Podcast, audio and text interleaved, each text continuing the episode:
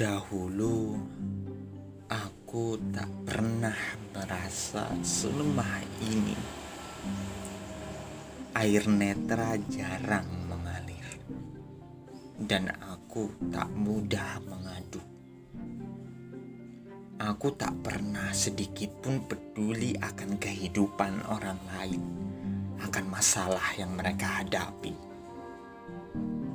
aku hanya fokus dengan diri sendiri. Namun, semenjak ada dia yang mengubahku, aku jadi melemah. Aku jadi sering menangis. Sungguh, aku lelah dengan diriku yang baru.